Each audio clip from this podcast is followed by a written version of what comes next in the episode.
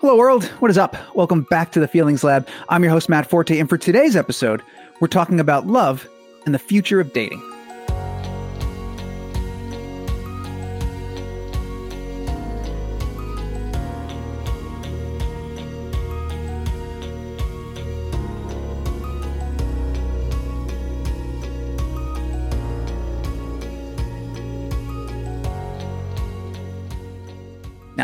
Anytime love enters the conversation, it's a big deal for me. One of my all time favorite episodes of this show was when Melina Kanakaredes was on here and regaled us with not only the tales of her family's chocolate factory, but all the Greek words for and interpretations of love. Uh, today isn't just about love, though, it's about finding love. It's it's about that journey almost everyone goes on at some point in search of um, I, I don't know. You you tell me companionship, stimulating conversation, emotional support, sex, all of the above, whatever it is. People need it and we've needed it since the beginning of time. Uh, second only to the quest of finding oneself, our search for not necessarily the one, but someone, or our other half, if you will, whoever that may be, it's a tale as old as time. Uh, while the destination remains largely the same, the journey has transformed dramatically over the years. The rapid acceleration of technology has, for lack of a better term, disrupted social norms and traditions, exacerbated and unique in unexpected ways by a global pandemic. Uh, gone is the stigma of the early aughts that online dating is for weirdos or people too lazy to just go outside. Uh, there are now literally thousands of apps and sites dedicated to helping you sift through the planet's 7.9 billion some odd inhabitants in hopes of finding one who, if you're lucky, will happily watch all of 90 Day Fiancé with you, even the spin offs. And on your birthday, they might even surprise you with a funny little meme on a tiny mug from Etsy. That's if you're lucky. Uh, now, I know what you're thinking. Perhaps a man in his mid 30s, happily married for six years in a relationship spanning nearly two decades, isn't the first person you'd choose to lead a conversation about what it's like to date in the 21st century. However, as you may recall, my primary role here is to be curious. And honestly, who could possibly have more questions about what it's like out there right now than someone as removed from the scene as myself? Also, not for nothing, just putting it out there. I interviewed a bunch of astronauts at one point. I've never been to the moon. That went fine. I think we're going to be okay. Uh, regardless of my credentials or lack thereof, I am joined once again by my vastly more intelligent and emotionally attuned co host, Dr. Alan Cowen. Alan, I love you. love you too, man. I usually just say what's up, but I wanted to see what you would do. That was very sweet. I, I, am having a lot of fun on this show. I do love you, buddy. Thank you for that. Uh, and together, we are joined by an absolutely awesome guest. I'm very excited she's here. Previously, the VP of Finance at Thiel Capital, she led data for business operations, capital markets, and servicing teams at LendingHome and finance at Founders Fund, graduated summa cum laude and has a master's in predictive analytics from Northwestern University. She currently drives data and operations that makes the dating experience effortless for clients of the service Tawkify, which brings personalized matchmaking to millions, not just millionaires. Please welcome the president of Tawkify, the great Kellie Ammerman is here. Kellie, thank you so much for being here. super excited to have you on the show. How are you doing? I'm doing great. Thank you so much for having me. It's such an honor to be on the show with you guys. Uh, it's the honor is all ours. Honestly, it's going to be a ton of fun. Uh, I have a million questions, so I want to ju- uh, jump right on in. Uh, there are two obvious monumental shifts in the recent dating landscape. That is the technical shift, obviously, uh, making it easier than ever to find someone, anyone, and then of course the impacts of the pandemic. Either one of those things is its own ten part series. So I want to try to just focus mostly on recent events, what's going on right now, and then towards the end of the show, we'll take some time, play around, and kind of posit what lies ahead and, and, and do a little blue sky and talk about the future as well. Uh, reading an article on Mashable recently, I saw uh, some data and surveys coming in that coming out of isolation in the pandemic, it's led to people looking for more than just a casual fling. They're seeing an increased number in people that want a long term partner. So, Kellie, as president of a service that seeks to provide its clients with exactly that, uh, has there been a palpable uptick in interest? Have you guys seen numbers increase more dramatically than in years past? What's going on over at Tawkify these days?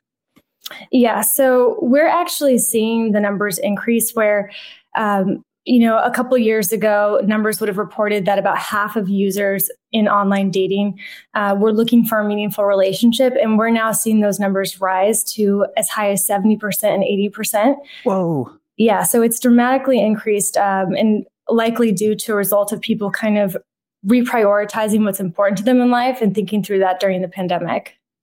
That's super interesting. I um I didn't know it was that big of an increase. That's wild. Uh, there was another article I saw, but it's from like 2018. And it was about Tawkify, uh, and it was referencing some of the demographics. And it says, you know, Tawkify sees clients as young as 21 and as old as 81, but the majority, you know, is around 35 to 55. And I'm curious what those numbers, if you can reveal what they look more like in 2022, you know, coming out of the pandemic. Has there been a, a boom in any particular sector? Are the octogenarians coming out in full force looking for love? Like, are, you know, what's that look like these days? Has the age ranges changed or expanded in any way?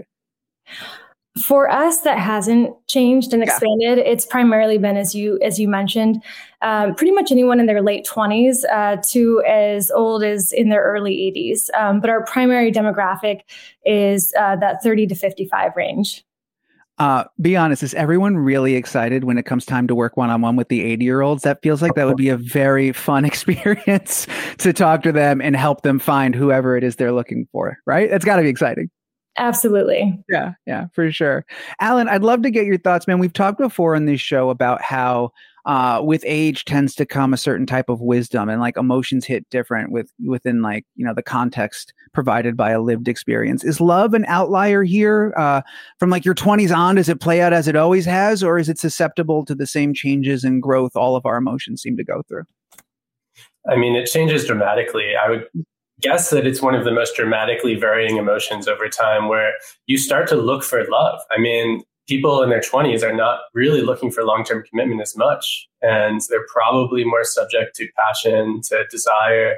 Uh, they're probably using tinder more than more than end up with a real matchmaker where they're going to be set up with a deep relationship. Um, and i think that people crave long-term commitment later on. Um, that's a biological thing too. I mean time is running out sort of to have a family if that's what you're looking for um, and uh, to have a fulfilling relationship um, the kind that's going to last a long time. You see other people go through fulfilling relationships. You kind of want that. Maybe during the pandemic you're alone more and you hmm. want to adjust your loneliness um, and you can't do that with a hookup. Uh, and so i can see uh, over time people wanting long-term relationships yeah uh, when you said time was running out, there was a slight pause before you said to start a family, and I thought you were very harshly talking about the eighty-year-old. I was like, well, I mean, they, you don't know how long you they could have plenty of time. They may uh, have a family. You might reverse at that point. Actually, I think I think when you're seventy or eighty, maybe you just go straight back to to passion, and desire. That's it. Short. At that point, you you've ruled it all out. You know exactly what you're looking for. Actually, do you know that by chance, Kellie? Are the 80 year olds easier to work with because they know precisely what it is they want? So I wouldn't necessarily uh, attribute it to an age, more so that it is an attitude. So the clients mm. that are hmm. easiest to work with are the ones who are more open about who they're willing to get matched with. Yeah, that makes a lot of sense. Um, this other thing I was super curious about is not just uh, love changes with age or over time or anything like that, but also courtship in general. Like the dating process has changed entirely in the past two years, right? And uh, this one couple I was reading about, I think it was a BuzzFeed news article, said they didn't even get a chance to go like on dates. They just tumbled straight from crushes into being committed partners. And I know at Tawkify, one of the aspects of the service is you guys help set up first dates and kind of get people set up for success and, and curate great experiences. How has that process changed for you guys? How have you had to adapt and, and what are some trends you're seeing there in that space? Yeah, so I think what you're talking about is kind of that sliding versus deciding mentality where people kind of just slide into these relationships and commitments without uh, having ever discussed these quite serious topics. And what we're seeing uh, with the changes in terms of you know what people want today um, they want significantly more from their partner you know they want value alignment they want fulfillment they want uh, chemistry and passion, polarity and familiarity. Um, so, you know, we want so many things from someone, and the list goes on and on. So, the role of what our matchmakers have had to play has dramatically expanded um, mm. to accommodate this tall order. So, for us, our matchmakers are not just facilitating introductions that they've identified as a good potential fit, but they're also coaching clients. Um, and so, based on our upbringing, uh, what kind of household we grew up in, what kind of relationship our parents had, who we were surrounded with, who we surround ourselves with now, all have a huge impact on our associations with love, commitment, and relationships. Um, and people were not taught how to love or how to be a partner or how to be in partnership. So a lot of the matchmaker's role at Tawkify has become about educating clients, helping them grow in certain areas of their life, uh, to becoming a great partner, and also attracting the partner that they're looking for. I'm fascinated at the idea of the the, of the coaching aspect because I think that's something people might not expect or overlook when they think of what a matchmaker does. They think a matchmaker just learns who I am and they find someone else and they put us together in a room and we figure it out. But the idea of them sort of walking you through and how do you identify people that are going to be really uh, uh, attuned to doing that? How do you know when someone's going to make a great coach? Yeah, so we have a matchmaking, matchmaking methodology and a uh, onboarding program that all of our matchmakers go through. So we have a bunch of uh, training materials and um, courses that we've created through the 10 years that we've been in existence to ultimately prepare people to be uh, the best coaches does um what are the traits that you're looking for? Like what are the emotions that those coaches exhibit? Are you looking for people that are super empathic or people that are super uh I, i'm not sure. I'm trying to think of like what what the things that i would look for in an individual and go okay they're going to respond really well to the training. Or is it like people from certain lines of work? Like i want someone who used to be a lawyer. I want someone who used to work in the circus. I don't know. This is why i don't do this professionally. But like what are the things that you guys look for when you're like that's the person that's going to help us yeah, so we have matchmakers in about 39 different states, and they come from various backgrounds uh, from cognitive science to former lawyers to um, psychology, sociology. Um, they're all across the board. And so we really look for people who have a great EQ. They're mm-hmm. highly perceptive. They are customer service oriented, and they really have to be open minded. Um, you know, people have different uh, preferences when they come in and they have different expectations. So it really takes someone who's open minded to be able to accommodate different sort of lifestyles and preferences and to be able to work with different types of people. So I'm endlessly fascinated by this. It's so I'm curious. Um, is it usually people who've gotten out of like bad relationships or who haven't been able to find somebody or like what, what, what kind of motivates somebody to look for a matchmaker or a coach? Yeah, so we're at this point in time where we've really started outsourcing uh, all parts of our lives or finding experts for all parts of our lives, whether that's grocery shopping, laundry, um, ride transportation. And so we're seeing uh, with people who have used online dating feel dramatically dis- disenfranchised from the entire process where you know they're dealing with scammers uh, fraudulent profiles uh, getting ghosted, text conversations that end up going nowhere. And they're really wanting to have quality dates. Hmm. And so they come to us to help them um, not only uh, kind of outsource that work, but find those people for them. That's funny. It's amazing you bring that up. I was just uh, reading something today. The FBI uh, announced that Americans lost one billion to romance scams in 2021. One billion, which is wild. Uh, but then that begs the question: Okay, how do you then establish trust with these individuals? How do you make someone comfortable enough that they then allow themselves to be vulnerable? Yeah, so that process happens as part of the welcome meeting with the matchmaker.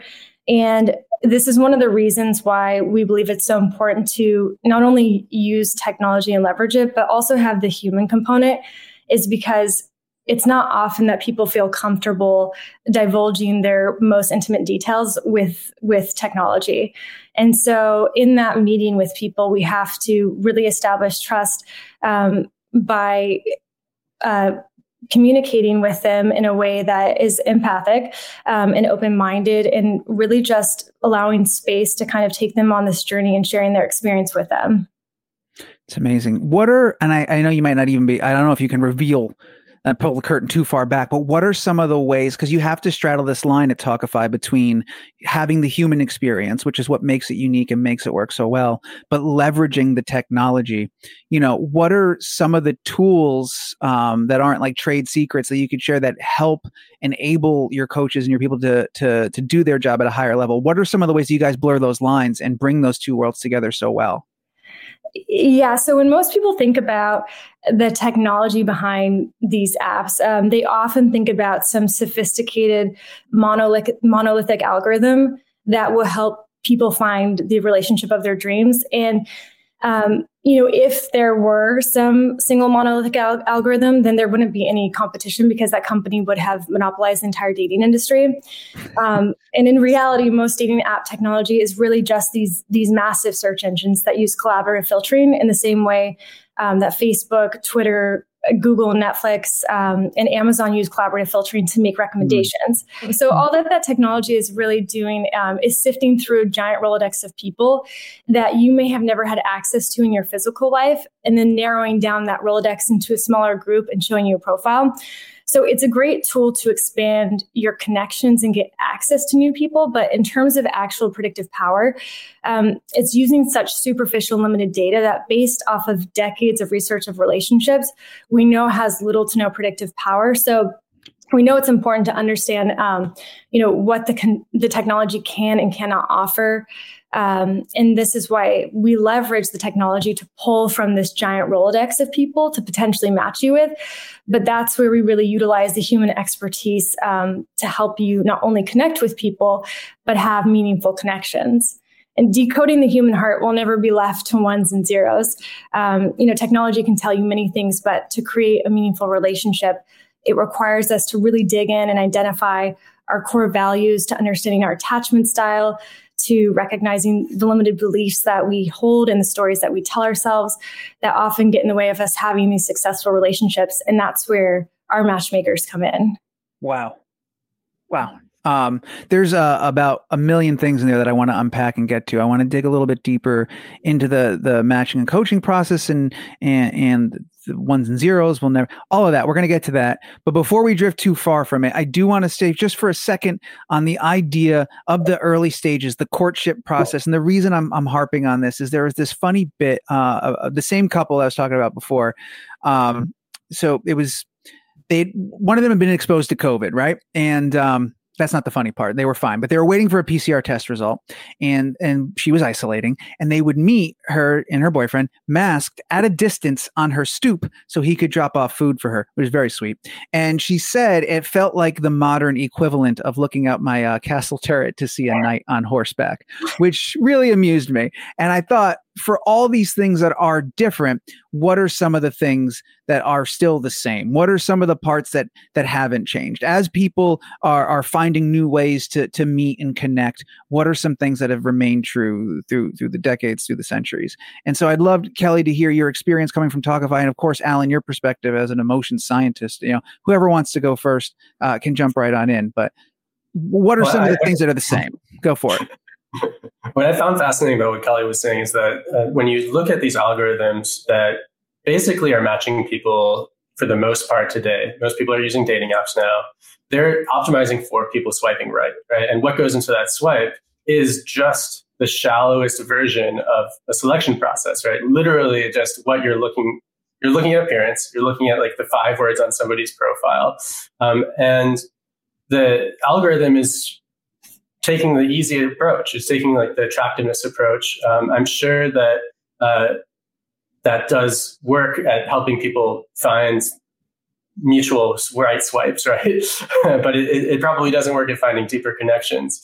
Um, and it might even run kind of contrary to people finding deeper connections because what it's made salient are those shallow criteria. Um, and so it's, it's another case where, and the same goes for kind of most algorithms today. It's optimizing for an objective that gets us a little closer to what we want. Um, and in theory, the, the the sky is the limit, but it just isn't the right objective. And we have thousands, you know, with with dating apps, we have millions of potential options, right? Imagine a world where you could actually be introduced to the best option. That would undeniably be an amazing world, right? so I'm curious, like, how does a human matchmaker get the best option, and can we actually replicate that in an algorithm, or is it just impossible? In your opinion? Yeah, I mean, I think that what you're saying about the quality of the data, as we might expect, impacts the quality of the connection. And on the dating apps, you know, we do describe people in terms of height, age, uh, education, religion. But in what way does that information tell you what it would be like to spend a weekend getaway with that person? Not many. Yeah. The reason why we describe people in this way in online dating is because it's easy to do. It results in high conversion rates for profile creation and it's easy to search on, meaning that it can return that high number of connections. but not necessarily good connections. And where we leverage technology in conjunction with human experts um, who understand the perception around human behavior, we focus on the data from these deeper conversations. Hmm. It's like peeling an onion and getting through the layers to get clarity on what core values someone has, how they might prioritize those values, what they value in partnership, how they experienced a date, what worked for them, what didn't work for them. And this type of information ultimately makes the best connections. When uh when you're saying that that that kind of data that's conversations they have with their matchmaker right? Because you guys aren't going on the date with them. You don't know what happens. You got to rely on their reporting back to you i assume yeah so both okay. the client reports back to the matchmaker and the person that they were set up on a match with that's uh, it's I'm very uh, curious how often those two are uh, completely different stories, right? like just two different perspectives. But okay, so hang on. So now I know how you're capturing the data that comes out of the first date. Um, are you finding out uh, things that when you know what what are signs what are telltale signs of a great first date when you get those reports back how do you guys know that that first one was success is it as simple as they just say they enjoyed themselves or are there deeper things that you guys are looking for in those reports that help you identify like oh that was a good date Right. So, as I mentioned, we go over their values and their top priorities mm-hmm. and what they're looking for in partnership. And we essentially rank order those with them. And we want to make sure that we're on track with their top priorities. So ultimately, that's kind of what's guiding us as a North Star to determine whether or not we were on track with their preferences and whether or not it was a good match. How do you guys? Okay, so they go on the date. They have a good match. You've assessed all of this. They're ready for date number two. And I recall reading somewhere that you guys can help coach with that as well, like how to ask for that date and getting setting that all up. At what point does the coach step back and like let nature take over? Like when does the matchmaker know that their job is done? Does the client tell you, or do they have a sense? So with our core matchmaking product, we set up that initial first date. Mm-hmm. And then it's up to them to take the relationship forward. With our clients who do the coaching aspect, uh, we actually just had a great example where uh, we coached this man through his entire experience with this woman who they both lived in different states and they were actually one of those COVID 19 pandemic relationships where they met virtually and they didn't see each other for four months uh, until they met up in person. And they had already gone through the stages of uh, getting serious, saying, I love you. And we walked them through that process, or the matchmaker did in that case, and helped them get to the conversations around um, a move and a family integration. And she was in Texas. And so now she and her family moved to Michigan uh, to be uh, together. And so that's kind of an example where we'll take them through the entire end to end process. Uh, but some people only want it for the first date. Some people want it for uh, things like serious conversations. Um, so it really depends on what the client is looking for. Do you guys have to polite decline a ton of invitations to weddings all the time and just uh, that's very that's very sweet, but we we're very busy. Like, does that happen? Is that a problem? A good problem to have, I imagine. It is a, a very exciting uh, invitation to get. Yes. Okay, so here's why I'm, I'm I'm I'm building to something here. The big question that I have then is: Do you learn something from each successful, or hell, each unsuccessful match too, for that matter? Do you learn something that makes all future matches better? Like, in other words, is the data you guys are collecting from each match able to teach you in some way how to make even more successful matches? Absolutely. Yeah. It's definitely an iterative process. And what we see is that 99% of the time, when people come through the door, they have this set of criteria that they say is important to them. And oftentimes that's based off of some preconceived notions about how the dating apps have primed them to think about ordering someone off of a menu. And for instance, the height, the, the age, the education, those things won't tell you if someone is going to be a good partner. Mm-hmm. And so it usually becomes this iterative process with the matchmaker where after the first date, they might tell them, you know, actually, this quality isn't as important as I thought it might be to me. And so it kind of becomes this rearranging of what it is that is ultimately going to find them that meaningful, fulfilling relationship. Interesting. First of all, uh, uh, thank you so much for this. Is all really fascinating. And second of all, I got like a billion more questions. Alan, did you have something real quick before I keep going? Yeah, no, I'm, I'm, it's interesting what you were saying, Kellie, about people kind of prioritize the wrong dimensions, uh, the wrong criteria.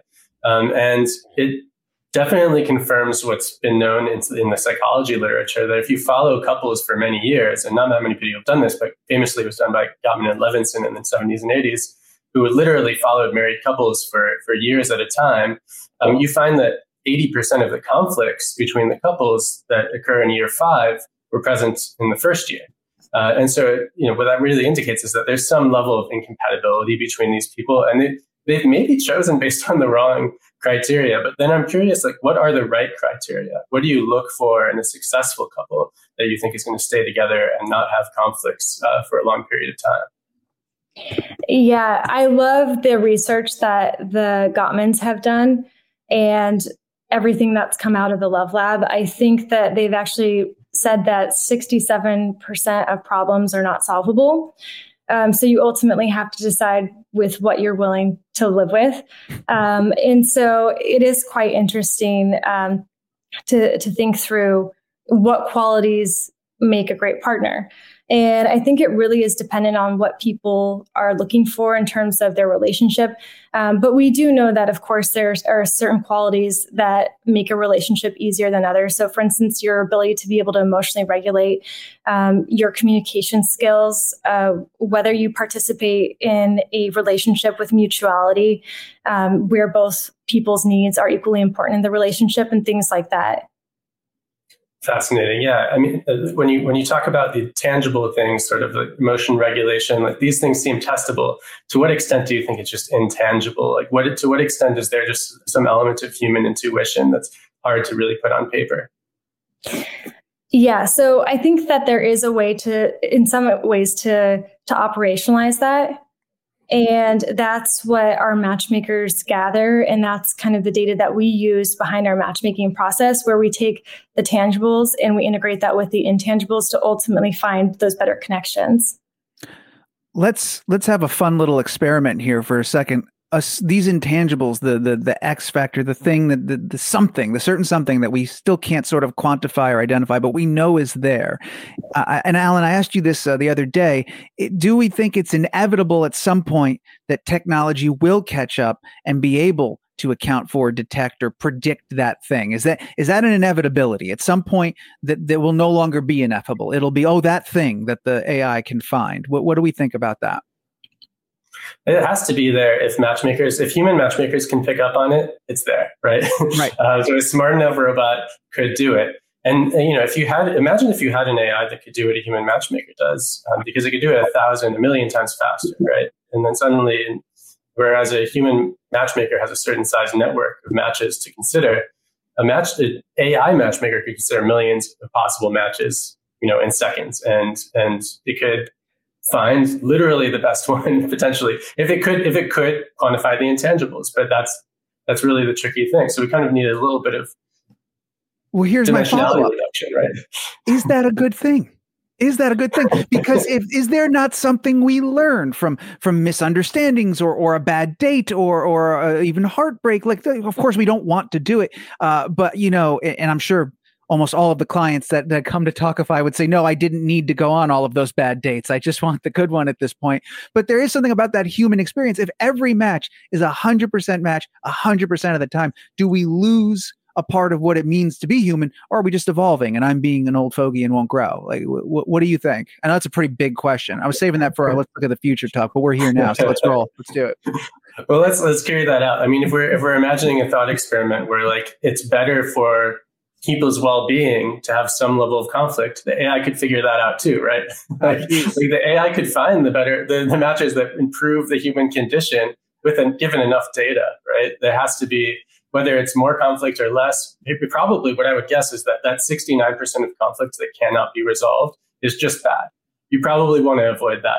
But the 31% of conflicts that can be resolved maybe is better than having no conflict at all. It's once you get past that, there's some deepening of the connection. You've learned something. Maybe you've grown as a human. You give me something to think about there. I got to ruminate on that for a second. Kellie, what do you think? A hundred percent match, a hundred percent of the time. Is that a good? What, what, what do you think? Yeah, take, take out of the equation that it would destroy the business model for a second, but like just like just in general, as a human being, what what are your thoughts on that? What do you think? Yeah, well, I would like to at some point circle back to the viability of AI being able to do that, given that do it, yeah. It, you know, the inputs matter, you know, so we how how would an AI meet people where they're at? How would it kind of educate them in these areas uh, that they might need to grow and to ultimately weed out that information that is useful for making these better matches.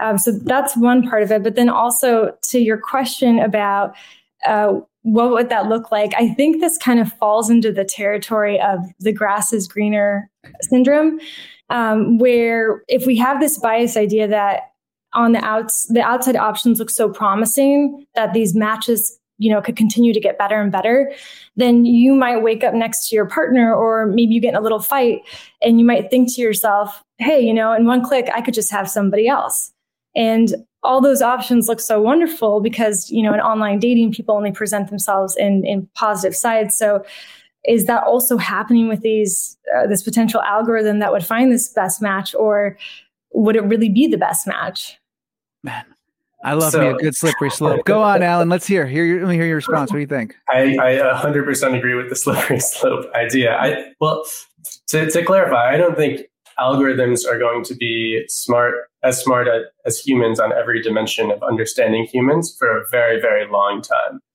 But I do think there's dimensions along which AI could help human matchmakers perform this task because it really is a sorting task um, at least in the first iteration, like you have lots and lots of possible matches. The AI could, at the very least, sort what the human matchmaker actually ends up looking at, um, and then the human matchmaker can take it from there.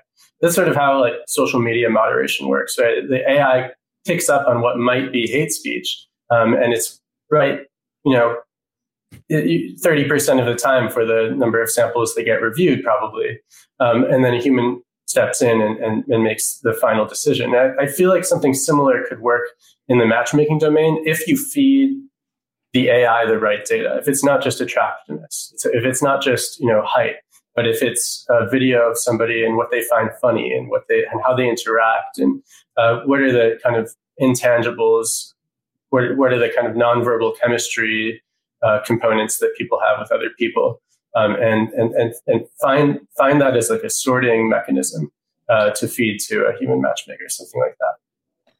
Yeah, where I could see it being helpful is maybe supporting people's relationship development growth through simulated situations or exercises that might provide a lower stakes environment than the real life situation.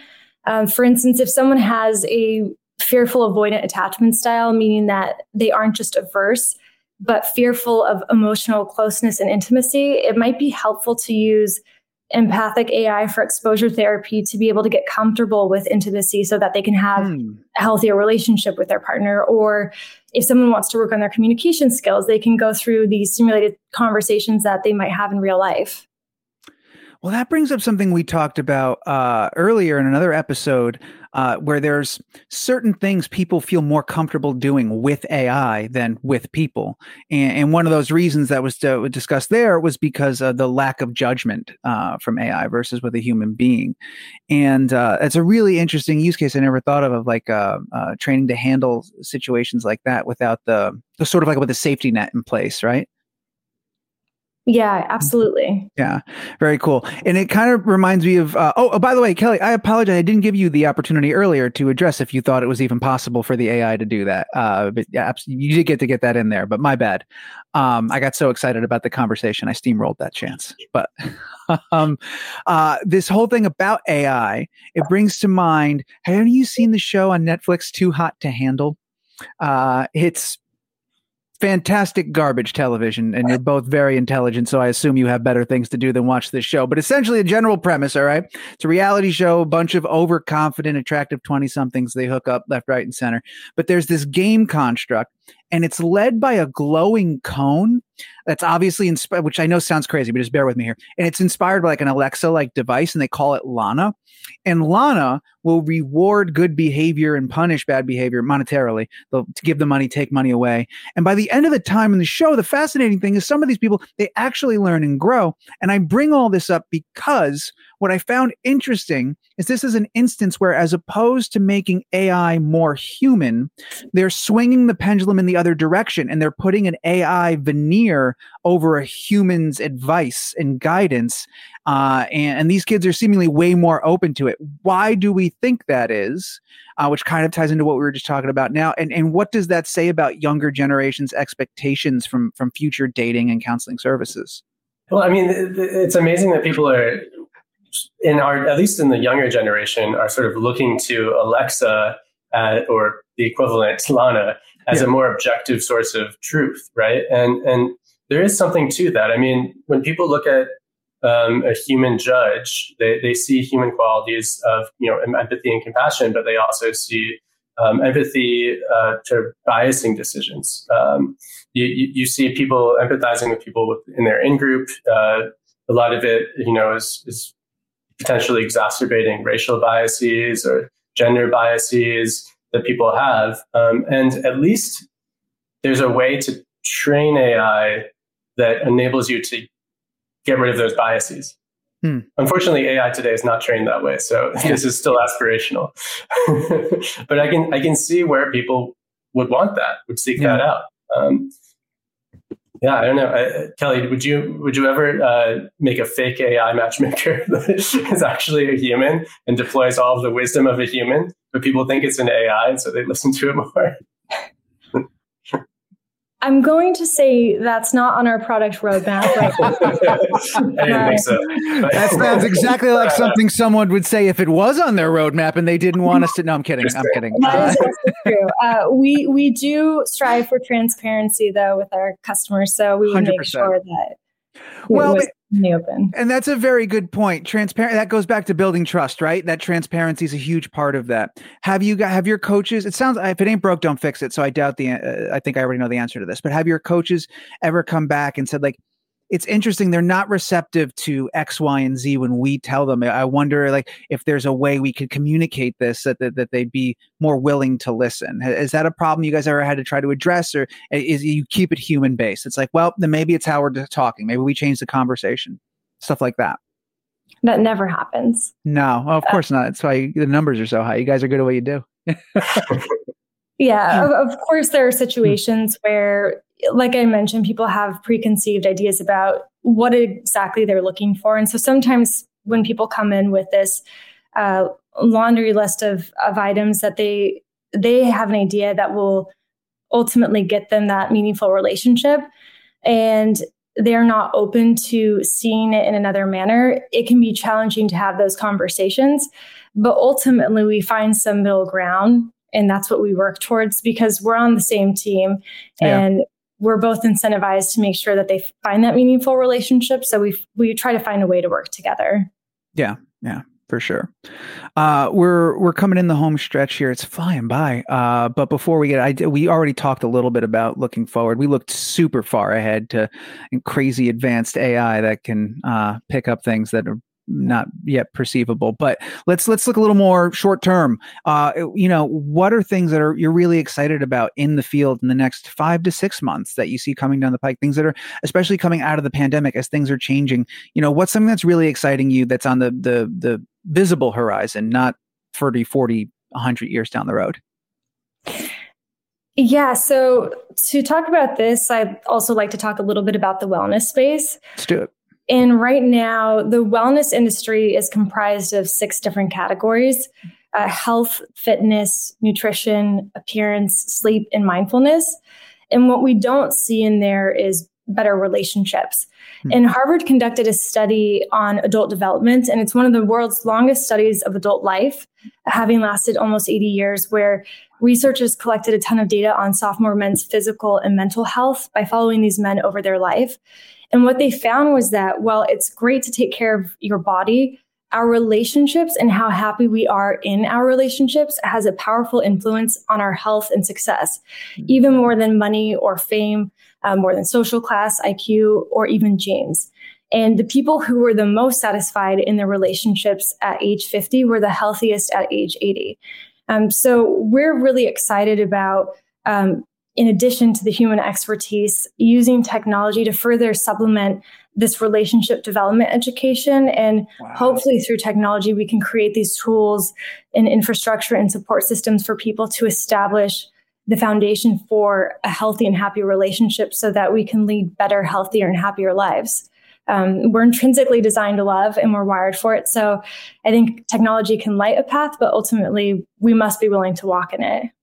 Wow. That is crazy exciting. Uh, and I did not anticipate that expansion of services and, and priorities in that way. That's really, really interesting. Um, Alan, one, any thoughts on that? And two, just uh, just to go back to the same question of something that excites you coming down the road that you know about, but also any thoughts on on what Kellie just shared? Yeah, I mean, I, I resonate completely with what Kellie was just saying. I mm-hmm. think love is the most fulfilling emotion that people experience in life and such a determinant of people's wellness. And when the relationships are going well, uh, people are better, so much more well than, than when their relationships are going poorly. Uh, technology that can potentially step in when there's conflict would be really critical. Um, and it has to do it in, in, a way that respects people's privacy, obviously, it has to do it in a way that's very transparent to people that people can control.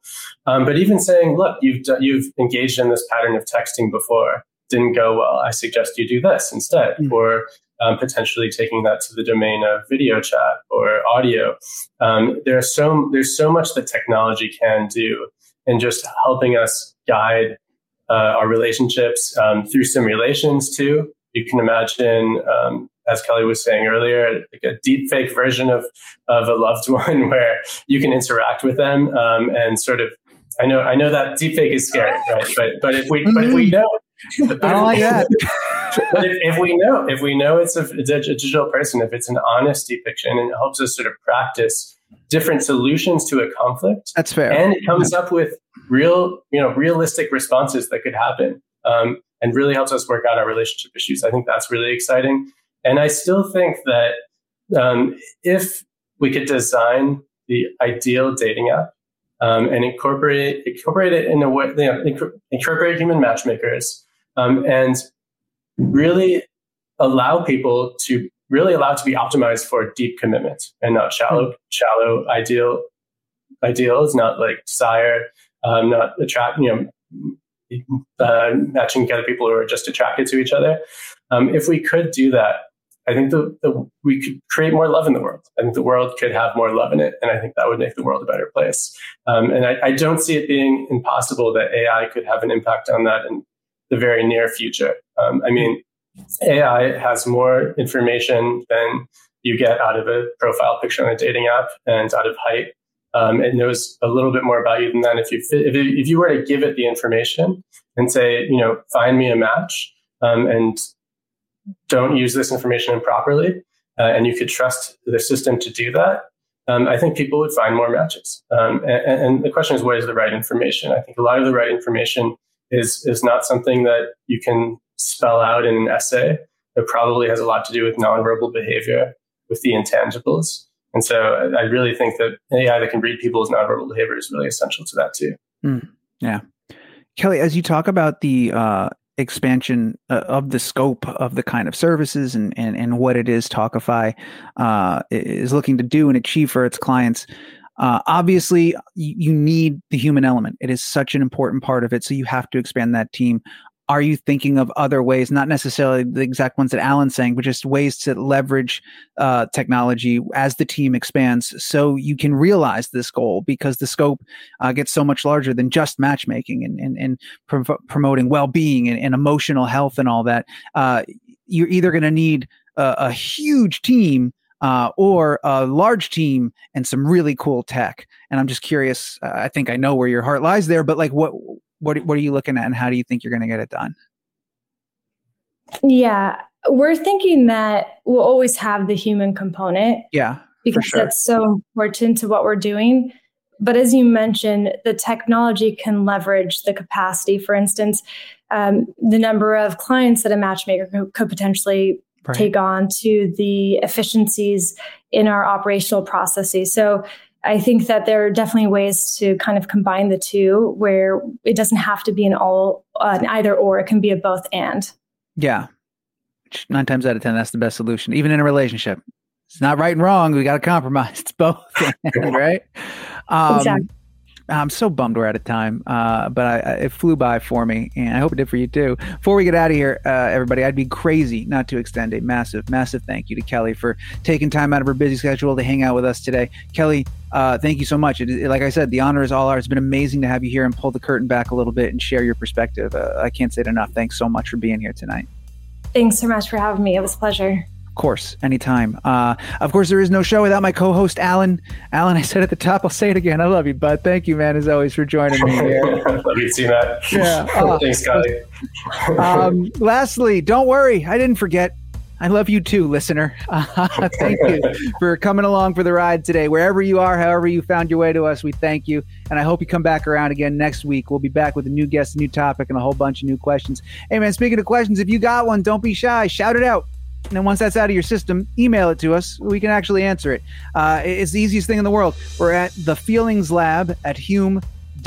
I'm not going to spell it out this week. It's on the little image. You can figure it out. Do a little work. You'll get it there if you want to ask it bad enough. Uh, send it on over. If it's a really good one, I will print it out and personally hand deliver it to Alan's home address.